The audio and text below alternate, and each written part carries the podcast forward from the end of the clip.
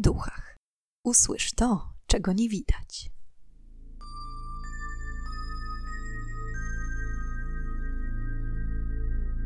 Kiedy rodzina Hodgson wprowadziła się do mieszkania przy 284 Green Street w Enfield w Londynie, nikt nie przypuszczał, że ich życie zamieni się w koszmar. Co działo się w czterech ścianach, dniami i nocami, kiedy budziło się zło? Witam i pytam, czego dusza pragnie Strasznie miło mi gościć Was na moim kanale. Dziś opowiem Wam historię, która zainspirowała twórców drugiej części filmu z uniwersum obecności. Bardzo przepraszam Was za tą przydługą przerwę na kanale, ale mam nadzieję, że dzisiejszy dość długi odcinek wynagrodzi Wam ponad miesiąc czekania. Jeśli jeszcze nie słyszeliście poprzedniego odcinka na temat prawdziwego demona Walaka, to zachęcam do nadrobienia. Co się działo w Enfield?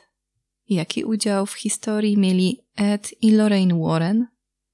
Jeżeli jesteście ciekawi, to już nie przedłużając, zapraszam do wysłuchania dzisiejszej historii.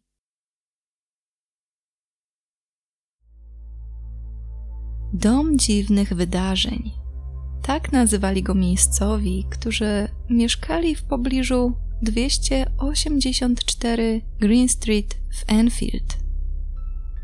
Był rok 1977, kiedy 47-letnia, bezrobotna w tamtym czasie Peggy Hodgson wraz z czworgiem dzieci, 14-letnią Margaret i 11-letnią Janet, dziesięcioletnim Johnem i dziewięcioletnim Billym mieszkała w jednej z londyńskich dzielnic. W jednym ze źródeł wyczytałam, że Billy z powodu problemów behawioralnych został wysłany do szkoły z internatem, ale to chyba nie ma większego znaczenia w dzisiejszej historii. W momencie rozpoczęcia akcji rodzina mieszkała w tym miejscu już dwunasty rok, a wszystkie dzieci wychowały się przy 284 Green Street. 30 sierpnia 1977 roku, około godziny 20.30, Peggy usłyszała hałas dochodzący z pokoju córek. Przekonana, że dziewczynki bawią się w najlepsze zamiast iść spać, Chciała je uspokoić. Ku jej zdziwieniu, w pokoju nie zastała córek roześmianych, a skulone w kącie z przerażoną miną. Kiedy zapytała, co się dzieje, w odpowiedzi usłyszała, że łóżka zaczęły się okropnie trząść i nie wiedzą, co się dzieje.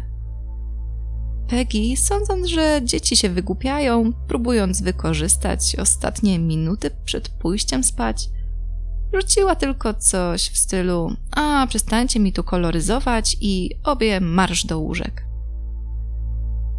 Kolejnego wieczora Peggy szykowała się do snu. Wyszła z łazienki i położyła się w łóżku, aby chwilę jeszcze poczytać przed snem.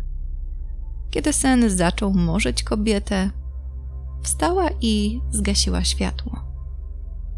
W tym momencie usłyszała, jakby ktoś szurał kapciami po wykładzinie tuż przed nią. Przerażona zaświeciła światło. Dźwięk ustał. Ledwo zgasiła, a ten pojawił się ponownie. Co więcej, usłyszała także hałas w pokoju dziewczyn. Peggy postanowiła ponownie interweniować. Ledwo zdążyła zapytać, co się dzieje, kiedy stała się świadkiem przesuwania komody w stronę drzwi. Miała wrażenie, że jakaś niewidzialna siła chce zabarykadować je w pokoju. Szybko odsunęła mebel na swoje miejsce, aby ten po chwili poruszył się ponownie. kiedy drugi raz próbowała przesunąć komodę, ta nie ruszyła się już ani o milimetr. Przerażone mieszkanki wybiegły z pokoju, wyrywając przy okazji chłopców z łóżek, po czym Peggy popędziła do mieszkających naprzeciwko sąsiadów, dekarza Wika i Peggy Nottingham. Kobieta w kilku zdaniach opisała zajście i poprosiła sąsiada o pomoc. Wik ubrał buty i praktycznie w piżamie wraz ze swoim dwudziestoletnim synem Garym udał się do Hodgsonu. Na miejscu potwierdził, że i on słyszy dziwne dźwięki dochodzące ze środka. Coś pomiędzy pukaniem a dziwnym stukotem. Miał wrażenie, że słyszy to w kilku pomieszczeniach, a dźwięki się przenikają. Vic poradził Peggy, aby wezwała policję, ponieważ prawdopodobnie ktoś włamał im się do mieszkania. Sam jeszcze zerknął na mieszkanie z zewnątrz i obszedł dookoła budynek, ale nikogo nie zauważył. Po chwili w mieszkaniu Hodgsonów pojawiło się dwóch funkcjonariuszy. Podczas oględzin rozdzielili się, dzięki czemu policjantka Caroline Hibbs była świadkiem poruszania się mebli i stukotów w ściany. Tak mówiła w jednym z wywiadów. It um, came off the floor, or nearly a half inch, I should say, and I saw it slide off to the right, about three and a half to four feet before it came to rest. Um, I checked to see whether or not it could possibly have slid along the floor. I placed a marble on the floor to see whether the marble would um, go in the same direction as the chair did, and it didn't. It didn't roll at all. Um, I checked for wires under the cushion of the chair, and I could find no explanation at all. Policjantka powiedziała tak. Fotel oderwał się z miejsca, na którym stał. Unosił się na około pół cala, po czym przesunął w prawo o około 3,5 do 4 stóp, po czym opadł na podłogę. Położyłam szklaną kulkę na podłodze, aby sprawdzić, czy ta nie jest przekrzywiona, ale nie. Kulka się nie ruszyła. Następnie podniosłam poduszkę z siedzenia fotela w poszukiwaniu jakiegoś przewodu, który nim porusza, ale i tam nie znalazłam wytłumaczenia całej sytuacji. Mieszkanie było puste, więc nie mógł to być żaden z domowników. Wystraszona nie na żarty policjantka zawołała swojego współpracownika i opisała to, co stało się przed chwilą. Drugi z funkcjonariuszy był jednak bardziej sceptyczny. Twierdził, że powodem hałasu może być uszkodzona instalacja albo grzewcza, albo elektryczna, a może wodno-kanalizacyjna. Pobieżnie sprawdził korki, grzejniki i rury w mieszkaniu, ale nic nie wskazywało na jakiekolwiek nieprawidłowości.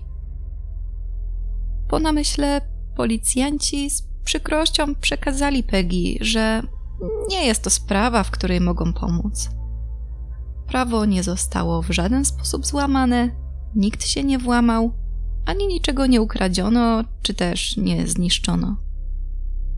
Co ważne, w późniejszym śledztwie Caroline Hibbs podpisała oświadczenie, w którym potwierdziła, że była świadkiem dziwnych zjawisk w domu Hodgsonów. Pozostawieni sami sobie, z przerażeniem przeżywali coraz to nowe incydenty, które ani na moment nie ustawały. Każdego wieczora, kiedy tylko światło w którymkolwiek spokoi gasło, słychać było owe szuranie kapciami po pomieszczeniu. Niejednokrotnie szuranie dochodziło także ze ścian, jak gdyby ktoś pocierał o nią ostrym przedmiotem. Co ciekawe, i wydaje mi się, że nie tak często spotykane, zjawiska paranormalne zdarzały się również w ciągu dnia. Dzieci widziały, jak ich zabawki odrywają się od ziemi, znikają sztućce, a po pokojach rozlegają się odgłosy kroków. Peggy coraz bardziej bała się o bezpieczeństwo swoich dzieci. Wiedząc, że policja nie może zdziałać nic w tej sytuacji, wpadła na pomysł, aby zgłosić swoją historię do lokalnej prasy, z nadzieją, że przeczyta o niej ktoś, kto realnie będzie w stanie pomóc zrozpaczonej rodzinie. Tym oto sposobem 4 września 1977 roku Peggy Hodgson zgłosiła się do Daily Mirror, gdzie redakcja z zaciekawieniem wysłuchała o zjawiskach nadprzyrodzonych przy 284 Green Street. Zaintrygowani wysłali do domu Hodgsonów reportera Douglasa Bensa oraz fotografa Grahama Morrisa, którzy mieli na własne oczy zobaczyć i doświadczyć zdarzeń, jakie nękały rodzinę. Do mężczyzn po niedługim czasie dołączyli jeszcze dwaj pracownicy Daily Mirror: reporter George Fallows oraz fotograf David Thorpe. Ku rozczarowaniu wszystkich, kiedy nadszedł dzień spotkania i pracownicy gazety pojawili się u Hodgsonów, nie działo się nic nadzwyczajnego. Goście wypili herbatę, pogawędzili z rodziną i sąsiadami, gdyż w tamtym momencie państwo Nottingham również byli w domu i nic nie zapowiadało aktywności paranormalnej. Do czasu, jak wspominała po latach Janet w jednym z wywiadów, mężczyźni mieli już wyjść z domu. Fotograf pakował swoje rzeczy do samochodu. Reporter również wyszedł na zewnątrz, zawiedziony, że najwyraźniej Peggy szukała taniej sensacji. Jednak kiedy tylko mieli ruszać, na zewnątrz wybiegł Wik, krzycząc, że znów się zaczęło, że siła nadeszła i demoluje mieszkanie. Benz i Morris złapali sprzęt i czym prędzej wrócili do środka. Kiedy tylko przekroczyli próg mieszkania, klocek Lego trafił Morisa nad okiem. Kilka dni później wciąż miał ślad po uderzeniu. Tak mówiła Janet. Klocki latały jak szalone po całej kuchni. Wszyscy musieli robić uniki, aby nimi nie dostać. Po chwili do klocków dołączyły sztućce, popielniczka i praktycznie każdy przedmiot, który leżał na wierzchu. Wszyscy obecni w mieszkaniu w panice zaczęli chować przedmioty, aby nikt nie został ranny. And then um, to see a Lego. I, I, I witnessed a box of Lego underneath a chair, but I walked into the room. As I walked into the room, the Lego began to fly. But where it was coming from, I don't know. One piece hit me on the arm, and um, Did it hurt? Oh, it, it brought a lump up. It caught me on the elbow, and it brought a lump up. And as What, I one say, tiny little piece one of- tiny little piece of Lego. Now it's, it's not much bigger than a three quarters of an inch, but it caught me on the elbow, and as I say, it brought a lump up. W międzyczasie Morris wykonywał serię zdjęć, aby udokumentować anomalię. W drodze powrotnej mężczyźni zrobili sobie postój, aby odetchnąć i sami siebie przekonać, że to, co widzieli, na pewno nie było wytworem ich wyobraźni. Kolejnego dnia zdjęcia oddano do wywołania, a efekt końcowy zaskoczył wszystkich. Nie udało się na ani jednej fotografii uchwycić momentu lewitacji przedmiotów. Morris był wściekły. Nie dowierzał, że nie udało mu się uchwycić ani jednego dowodu. Reporterzy postanowili wrócić do mieszkania za kilka dni i powtórzyć badanie. Jednocześnie zmartwieni wydarzeniami, postanowili zgłosić się po pomoc do specjalistów. I tym sposobem do sprawy wkroczył Maurice Gross. Maurice Gross był członkiem SPR, czyli Towarzystwa Badań Psychicznych, organizacji założonej w 1882 roku w Londynie, badającej wszelkiego rodzaju zjawiska nadprzyrodzone i inne anomalia. Po zdarzeniu z pracownikami Daily Mirror, gazeta poinformowała SPR o sytuacji, podejrzewając, że może to być temat, którego towarzystwo z chęcią się podejmie i pomoże zrozpaczonej rodzinie. I mieli rację. Po zapoznaniu się ze szczegółami zdarzeń i wykluczeniu próby oszustwa, do domu Hodgsonów wysłano wspomnianego Morisa Grossa. Morris Gross dołączył do SPR w 1977 roku, po tym jak w tragicznym wypadku zginęła jego córka. Chcąc wierzyć i udowodnić istnienie świata pozagrobowego, dołączył do SPR, którego członkinią tak na marginesie była również Maria Skłodowska-Curie oraz jej mąż Pierre. Para bardzo interesowała się parapsychologią i przez kilka lat brała również udział w seansach organizowanych między innymi przez medium Eusapie Padalino w Paryżu. Po śmierci męża Maria Skłodowska-Curie również brała udział w seansach, aby móc porozmawiać po raz ostatni z Pierem. Maurice Gross był przekonany, że za sprawą dziwnych zjawisk stoi poltergeist. Dla poparcia tej teorii opierali się na dwóch możliwych przyczynach. Po pierwsze, około rok wcześniej rodzinę opuścił mąż Peggy i ojciec dzieci. Sytuacja była bardzo trudna i kosztowała wszystkich wiele nerwów. Ojciec podobno był agresywny wobec rodziny, przez co, kiedy pojawiał się u Hodgsonów z alimentami, Janet i Margaret bardzo się denerwowały. Ponadto kilkukrotnie mężczyzna pojawił się w towarzystwie swojej nowej partnerki, co bardzo zabolało i zdenerwowało Peggy. Z kolei drugą możliwością była ta, że Margaret i Janet uwolniły ciemne moce podczas zabawy tablicą Ouija. Podczas badań nie brakowało sytuacji niemożliwych do racjonalnego wyjaśnienia. Tak Janet mówiła w wywiadzie po latach. Przewracały się meble, kubki wypełniały wodą, ogień zapalał się samoistnie, słychać było głosy, przedmioty lewitowały.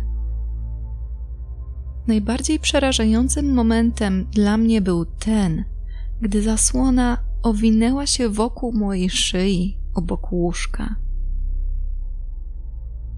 Sam Gross twierdził później, że podczas pobytu w nawiedzonym domu był świadkiem ponad dwóch tysięcy różnego rodzaju aktywności paranormalnych.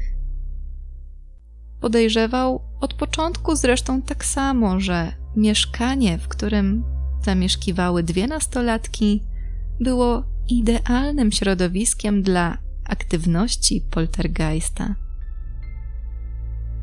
Dla tych, którzy może są na kanale po raz pierwszy i nie wiedzą, czym jest poltergeist, pokrótce powiem, że słowo to dosłownie oznacza hałaśliwy duch.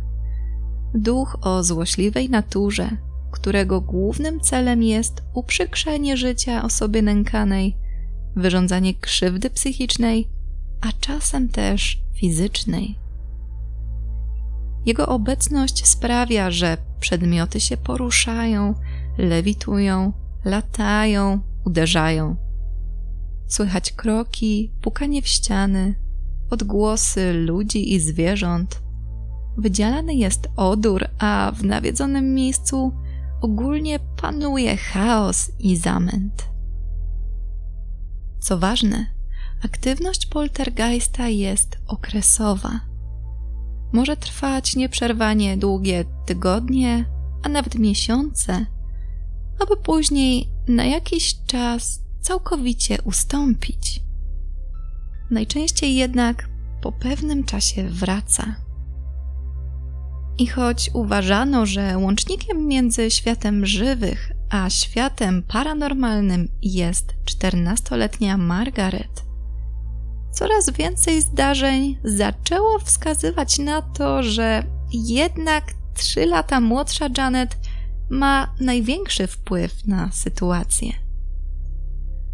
Po kilku dniach badań Gross stwierdził, że sam nie da sobie rady ze zjawiskami w mieszkaniu Hodgsonów. W związku z tym zgłosił się po pomoc do znanego pisarza Gaja Lyona Playfera, który miał już doświadczenie w badaniach zjawisk paranormalnych.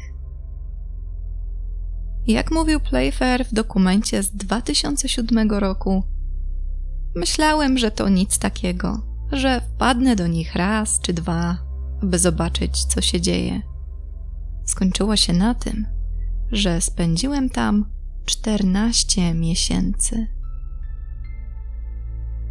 Co więcej, im więcej wydarzeń działo się za sprawą Janet, tym bardziej gazety zaczynały podchodzić sceptycznie do nawiedzenia. Uważały, że dziewczynka, chcąc zwrócić na siebie uwagę, fabrykowała niektóre dowody. Sama Janet za każdym razem zaprzeczała, a na oskarżenia reagowała złością. Szybko do Grossa i Playfera ponownie dołączyli reporterzy z Daily Mirror, którzy wierzyli w autentyczność zdarzeń. Chcieli tym razem pomyślnie zebrać dowody nawiedzenia. Co ważne, pojawienie się naukowców spowodowało jeszcze jedną niewytłumaczalną rzecz. Od tej pory Janet Hodgson zaczęła się zmieniać.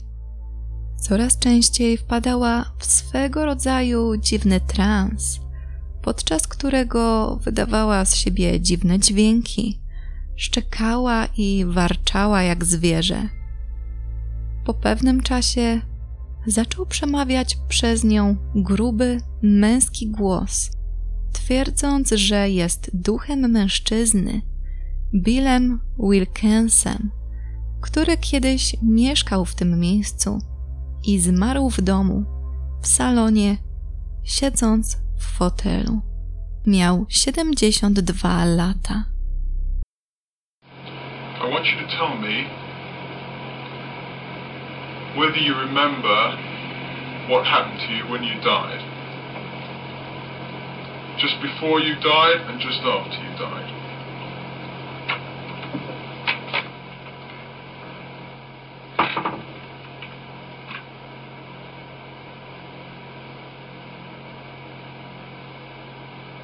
days before I died, I did.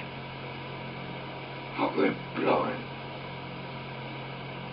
Then I had an hemorrhage and I fell asleep and I died in a chair in the corner downstairs. W tamtym czasie Gross próbował kontaktować się z poltergeistem, prosząc, aby odpowiadał na jego pytania. Jedno stuknięcie na nie, dwa stuknięcia na tak. Zaczął zadawać pytania. Czy jesteś męskim duchem? Puk, puk. Czy mieszkałeś w tym domu? Puk, puk. Czy to było ponad 50 lat temu? Puk, puk.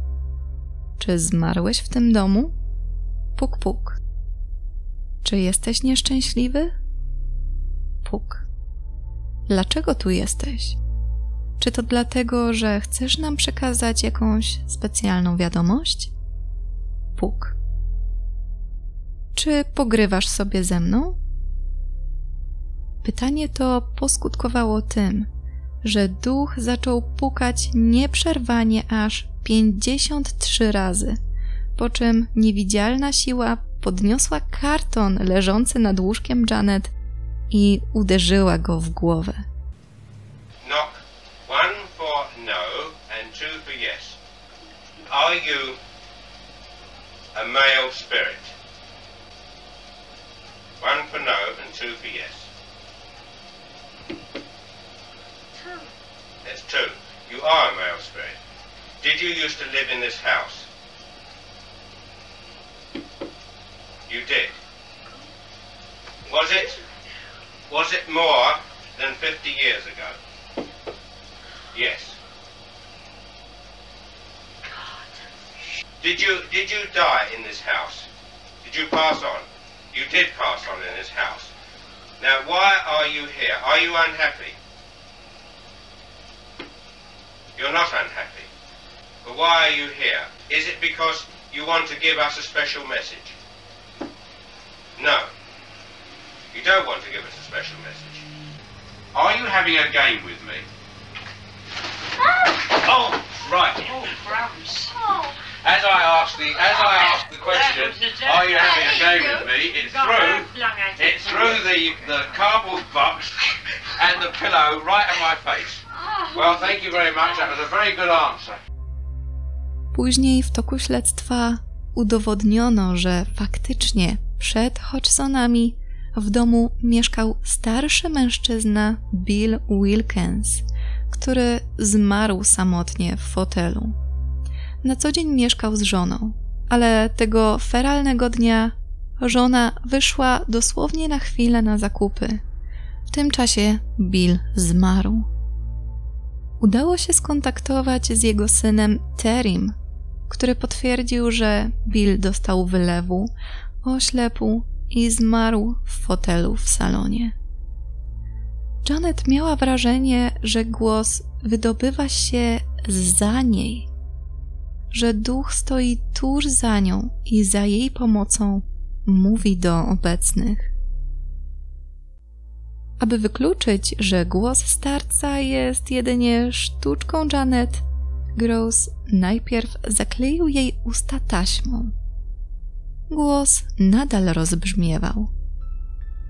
Następnie, podobnie jak to było pokazane w filmie, poprosił, aby napełniła usta wodą. To również nie powstrzymało głosu i rozlegał się w pomieszczeniu.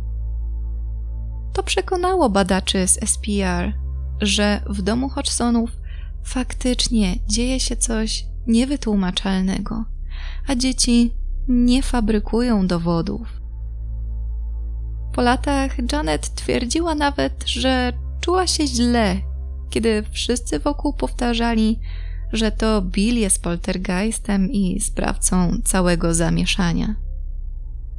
W głębi serca czuła, że mężczyzna był dobrym człowiekiem, jedynie nieco zagubionym po śmierci, szukającym przyjaciół i wsparcia w przejściu na drugą stronę. Naprawdę nie lubię o tym zbyt dużo myśleć. Nie jestem pewna, czy poltergeist był naprawdę zły. To było prawie tak, jakby chciał być częścią naszej rodziny. Nie chciał nas krzywdzić. Umarł tam i chciał odpocząć w spokoju. Mówiła dla Daily Mail. Po tym, jak Beans i Morris zebrali odpowiednią ilość materiałów, 10 września 1977 roku w Daily Mirror opublikowano artykuł na temat wydarzeń. W artykule zamieszczono wypowiedzi badacza Grossa, jak również Beansa, a całość uświetniono zdjęciami Morisa z miejsca zdarzenia. Wszyscy zgodnie stwierdzili, że to, czego doświadczyli podczas wizyty u Hodgsonów, nie jest dziełem istot z tego świata. Dziwne wydarzenia nasilały się i nie dawały wytłumaczyć w racjonalny sposób.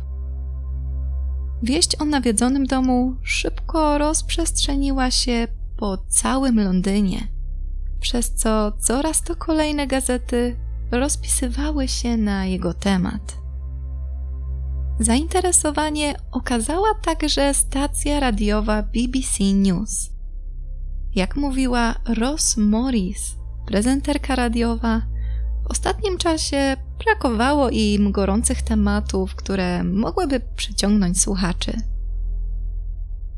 Po czym trafiła się historia nawiedzonego domu Hodgsonów.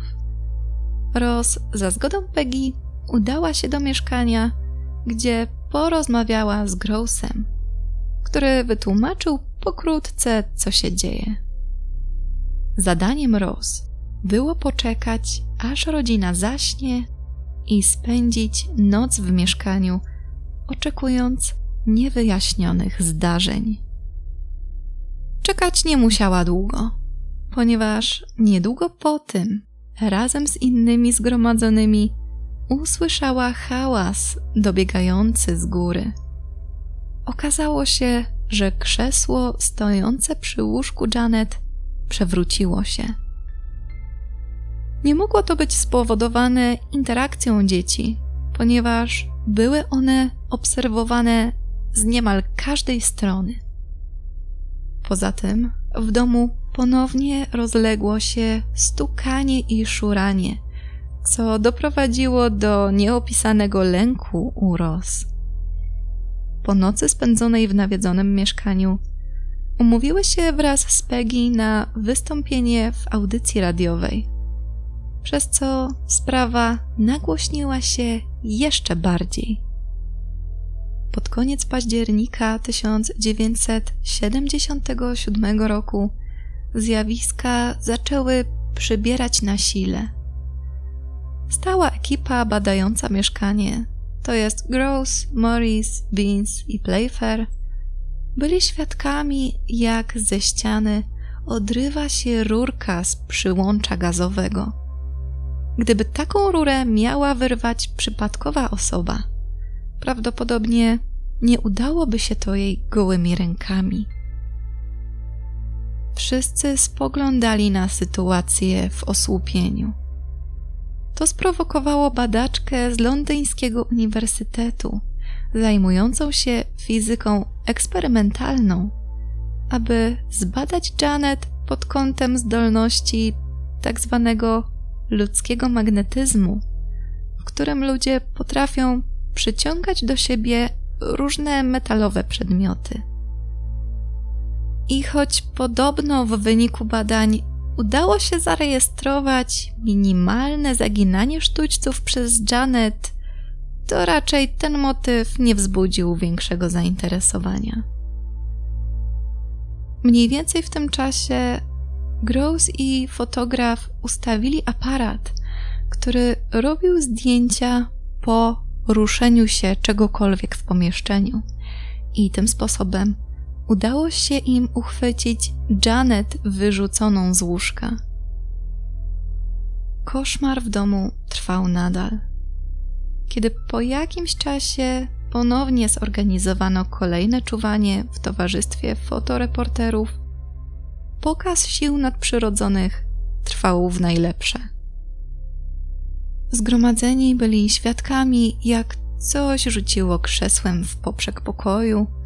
Gross widział także latające kulki, skaczące łyżeczki i pudełka oraz sofę, która wzniosła się w powietrze i rozbiła się o podłogę do góry nogami. Na jednym z łóżek Gross zaobserwował, jak pościel lekko się podnosi, a na poduszce pojawia się wgniecenie, jakby ktoś w tym łóżku spał. Podejrzewano, że może to mieć związek z historią pościeli. Mianowicie kilka lat wcześniej Peggy otrzymała kilka przedmiotów codziennego użytku jako dar dla rodzin z trudną sytuacją finansową.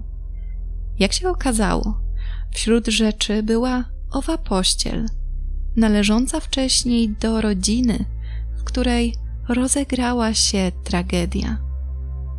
Pewnej nocy mała dziewczynka, śpiąc w swoim pokoju, została uduszona przez ojca. W momencie zdarzenia miała na łóżku tę właśnie pościel. Kiedy tylko Peggy dowiedziała się o sytuacji, pozbyła się wszystkich przedmiotów, które otrzymała z domu dziewczynki. Co ważne, w tamtym czasie nikogo z domowników nie było przy Green Street, co ponownie potwierdza, że wydarzenia nie mogły być ich dziełem. W czasie czuwania rodzina pomieszkiwała od pewnego czasu u brata Peggy z obawy przed niebezpieczeństwem czyhającym w domu. Jednak długo nie zabawili u wujostwa, ponieważ jednego wieczora, kiedy Sylwia, żona brata Peggy, niosła tacę z gorącą herbatą dla wszystkich, zobaczyła, jak przed nią unosi się klocek Lego, który następnie opada na ziemię.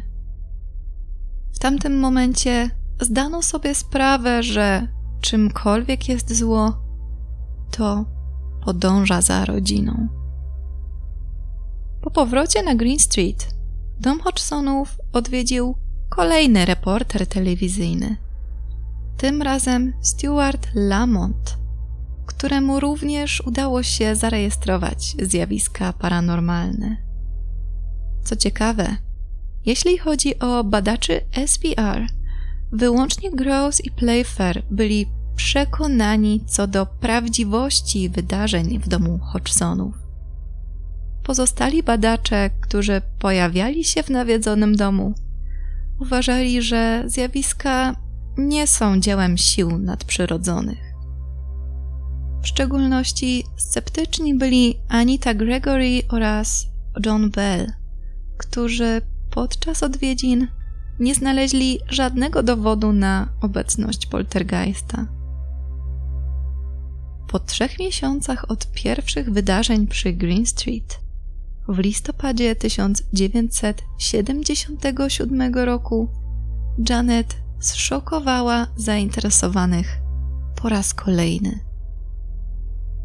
W jej pokoju na ścianach zaczęły pojawiać się rysunki przedstawiające ciemne postaci i imitujące sceny zbrodni z użyciem noża oraz inne bardzo przykre sceny. Poza tym Janet bez przerwy pisała obok rysunków nazwisko Watson. Kiedy badacze zgłębili się w historię poprzednich mieszkańców, okazało się, że faktycznie mieszkała tam kiedyś rodzina Watson, a pani Watson zmarła z powodu guza krtani.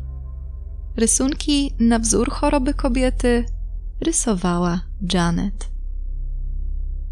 Za namową medium, który odwiedził rodzinę, po mieszkaniu porozstawiano karteczki z długopisami, aby duch mógł przekazać jakąś wiadomość. W wyniku tego, po kilku dniach, Peggy znalazła na lodówce karteczkę z napisem: Pozostanę tu na zawsze. Nie mów nikomu, inaczej się zemszczę. W salonie z kolei widniał napis: Czy mógłbym prosić o odrobinę herbaty? Peggy posłusznie przyniosła torebkę herbaty do salonu, aby po chwili widzieć, jak na stole już leży inna, podarta torebka. Następna karteczka głosiła: To było nieporozumienie. Nie rób tego ponownie. Wiem, kto to był. Ponadto trans Janet, o którym wspominałam wcześniej, przybrał na sile. W momentach przejęcia jej świadomości przez nieznane moce, zaczynała się szamotać, nabierała nadludzkiej siły i krzyczała na przemian swoim głosem i głosem Billa. Doprowadziło to do sytuacji, w której 27 listopada 77 roku do Janet przybył lekarz, wstrzykując dziewczynce, 10 mg Valium na uspokojenie. To również w tamtym czasie miała miejsce lewitacja Janet. Jak opisywał Gross, Janet spała. Nagle została wyrwana z łóżka, podniesiona nad ziemię, przeciągnięta do drzwi, po czym drzwi same się otworzyły. Janet przeleciała przez te drzwi i w tym momencie usłyszeliśmy zamieszanie dobiegające z góry.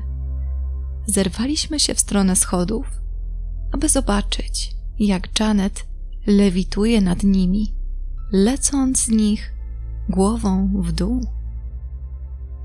To wydarzenie tak zaniepokoiło wszystkich zgromadzonych, że Gross poprosił o pomoc jednego z członków SPR Jana Fletchera, aby spróbował hipnozy na Janet w celu wydobycia z niej informacji o jej stanie psychicznym. Mężczyźnie udało się wprowadzić dziewczynkę w stan hipnozy. Kiedy zapytał Janet, kto lub co jest sprawcą wszystkich wydarzeń, powiedziała: Ja i moja siostra. Po chwili jednak dodała: Nie, nie wiem, kto to robi. Nie mam pojęcia. Następnie opowiedziała, jak tajemnicza siła wyciągnęła ją z łóżka. Czuła, jak ogromne, zimne ręce chwytają ją i oplatają wokół jej ciała, a następnie unoszą w powietrzu.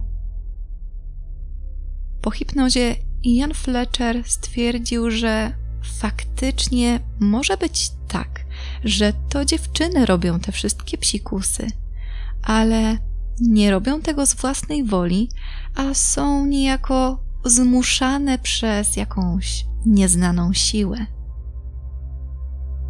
14 grudnia 77 roku sprawa nabrała większych obrotów. Mianowicie tego dnia piekarz, który wracał z porannej zmiany, mijając mieszkanie Hodgsonów, zobaczył przez odsłonięte okna, jak Janet lewituje, leżąc płasko nad ziemią. Przemieszczała się po całym pokoju. Do tych zeznań dołączyła również tak zwana pani od lizaków Hazel Short, starsza kobieta, która albo sprzedawała słodycze, albo była znana z rozdawania ich dzieciom. Pani od lizaków również potwierdziła, że widziała, jak Janet unosi się i opada w powietrzu, jednocześnie latając po całym pokoju i uderzając w okno. Mówiła: Stałam tam i patrzyłam na dom, kiedy nagle kilka książek przeleciało i uderzyło w okno. To było takie nagłe. Usłyszałam hałas, a na ulicy nie było nikogo. Było tak cicho, że przez ten hałas ze strachu podskoczyłam. Po chwili zobaczyłam Janet.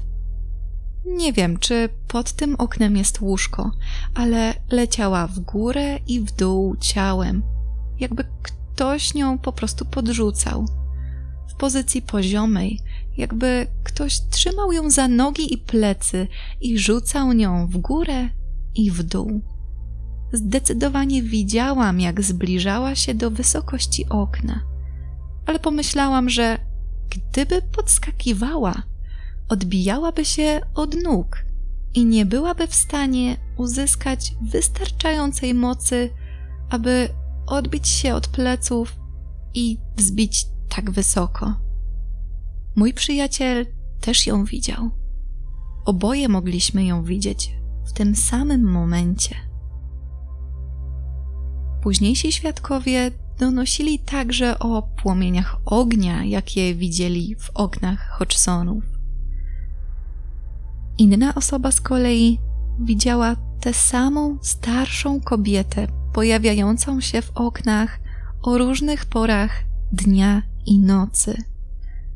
Mały Johnny widział raz starca z wielkimi zębami, który powoli przechadzał się po domu. Uważano, że mógł być to Bill Wilkins.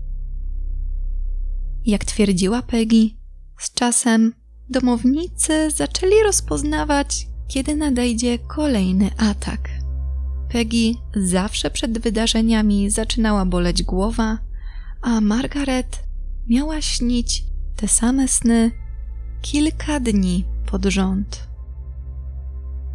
24 grudnia 1977 roku papuszka rodziny została znaleziona martwa w swojej klatce. Tego samego dnia Janet skarżyła się mamie, że widzi, jak nóż podąża za nią po mieszkaniu, wisząc w powietrzu. Słysząc to, matka poszła sprawdzić, czy wszystkie noże kuchenne są na swoim miejscu. Nie były. Jeden znalazła po chwili na schodach. Ale bezpośrednio zagrażająca życiu Janet sytuacja miała miejsce wieczorem tego dnia.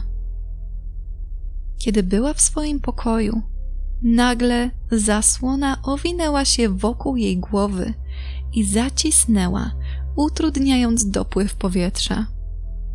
Obecni w domu mieszkańcy i badacze natychmiast pomogli dziewczynce. Jest to ta sytuacja, o której wcześniej Janet wspominała w jednym z wywiadów. 15 stycznia 1978 roku Peggy miała urodziny. Tego dnia na ścianie jednego z pokoi pojawił się niewyraźny napis utworzony z odchodów. Przez kolejne kilka dni w domu pojawiały się plamy odchodów, które po analizie w laboratorium okazały się kocim moczem. Pod koniec stycznia 78 roku Peggy zgłosiła, że widziała połowę mężczyzny od pasa w dół, który szedł w górę schodów. Po kilku dniach ponownie pojawił się napis. Tym razem głosił: Jestem Fred.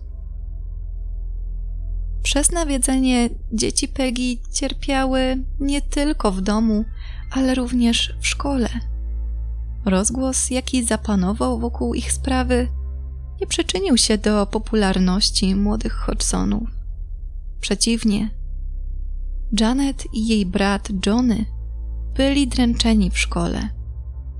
Janet nazywana była Ghost Girl, czyli dziewczyna duch. Ponadto dzieci miały rzucać w Janet i Johnego martwymi owadami. W lipcu 1978 roku wysłano Janet do szpitala Motsley, aby przeprowadzić szereg badań pod kątem psychiatrycznym i ogólnego zdrowia. Wszystkie wyniki były w porządku. Nie zdiagnozowano u niej również padaczki, uszkodzeń mózgu ani innych schorzeń. Kiedy po około sześciu tygodniach wróciła do domu, ujrzała w swoim pokoju małego chłopca. Wszystkie najgorsze wydarzenia, jakie działy się w Enfield, trwały mniej więcej do października 1978 roku. Istnieją dwie teorie tego, dlaczego nawiedzenie ustąpiło samoistnie. Pierwszą z nich jest ta, mówiąca o medium, Holendrze Dono Gmelling Mailingu. Sorry, jeśli źle to wymówiłam. Który pojawił się u Hodgsonów 2 października 1978 roku. Dono wyszedł z ciała i odbył podróż astralną po domu przy Green Street. Kiedy obudził się ponownie w swoim ciele, przekazał, że za zamieszanie odpowiada między innymi 24-letnia kobieta, która zginęła w wypadku samochodowym i próbowała nawiązać kontakt z żywymi. To zafascynowało Growsa, którego córka odeszła z tego świata w tym wieku i w ten właśnie sposób. Wierzył, że sprawa z Enfield nie była przypadkowa, że córka chciała się z nim skontaktować i dlatego dochodziło w domu do wszystkich incydentów. Że tak miało być, że ojciec miał się zająć sprawą i dzięki temu pożegnać z córką po raz ostatni. Po tej wiadomości zjawiska miały się zmniejszać, aby praktycznie całkowicie ustąpić pod koniec października 78 roku. Drugą teorią z kolei jest ta, mówiąca, że nawiedzenie ustąpiło po wizycie księdza, którego Peggy poprosiła o pobłogosławienie mieszkania. I choć Peggy co jakiś czas jeszcze słyszała stukanie i kroki, było to nieporównywalne ze zjawiskami sprzed wizyty księdza. Należy też pamiętać, że zarówno Gross, jak i inni badacze zjawisk paranormalnych zawsze podkreślają, że aktywność poltergeista jest czasowa. Mogło więc być tak, że po prostu aktywność tego danego ducha w tym momencie i w tym domu przestała być odczuwalna, ponieważ zakończył on swoje szaleńcze uprzykrzanie życia Hodgsonom. Nie wiem jak wam, ale mnie się nasuwa pytanie, gdzie w tym wszystkim są Warrenowie? W końcu w filmie Obecność 2 byli niemal od samego początku, a tutaj mówię już dobre chyba z 40 minut, albo i więcej, a ich jak nie było, tak nie ma. I jak się okazuje, w prawdziwej historii było podobnie. Ed i Lorraine Warren odwiedzili rodzinę Hodgsonów w maju 1978 roku. Byli w mieszkaniu tylko jedną noc i tak naprawdę ich udział w całej historii był tak nikły, że większość źródeł pomija w ogóle ten fakt. Niezłe zdziwko, nie? Ja byłam zdziwiona, kiedy się o tym dowiedziałam. Według Playfaira, Ed Warren bardzo naciskał na udramatyzowanie całej sytuacji i wplecenie elementu opętania Janet, mimo że tak naprawdę niewiele na to wskazywało. Co ciekawe, stosunek innych badaczy do Warrenów był bardzo oschły. Przed premierą filmu Obecność 2 Playfair miał nawet powiedzieć w jednym z wywiadów, że Ed proponował mu niezły zarobek na całej sprawie, jeśli tylko pozwolą im nagłośnić ją na swój sposób. Dlatego też wiele osób zaangażowanych w historię z Enfield była mocno niezadowolona z tego, w jaki sposób ukazano Warrenów i ogólnie całą sytuację w obecności 2. Playfair mówił też, że Warrenowie niejako wprosili się sami do domu, nikt ich tam nie chciał, nikt nie zapraszał i nawet nikt ich nie informował o całej sytuacji. Skądś od kogoś po prostu się o niej dowiedzieli. I szczerze, nie mam chyba nic więcej do dodania, jeśli chodzi o Eda i Lorraine, bo w źródłach średnio szło w ogóle coś o nich przeczytać. W wyniku badań Playfair napisał książkę pod tytułem This House is Haunted The True Story of a Poltergeist. W książce poddaje pod wątpliwość niektóre ze zdarzeń mających miejsce w domu przy Green Street. Opisuje, jak kilkukrotnie udało mu się razem z Grossem złapać dziewczynki na gorącym uczynku, kiedy to przesuwały meble albo rozrzucały zabawki po pokoju. Kamera zainstalowana w kuchni nagrała też, jak Janet wygina łyżki i widelce, a następnie woła badaczy, aby zobaczyli, co się stało. Mimo to, zarówno Playfair, jak i inne osoby zamieszane w sprawę wierzą, że całe zajście było prawdziwe i że pomimo drobnych figli i przeszkadzaczy, jakie serwowały dziewczynki, w domu faktycznie aktywował się poltergeist. W czasie tych kilkunastu miesięcy dom odwiedziło ponad 30 badaczy i osób zainteresowanych sprawą. Każdy z nich w większym lub mniejszym stopniu doświadczył obecności sił nadprzyrodzonych, które jedni wierzyli, a inni uważali za sprytne sztuczki dzieci.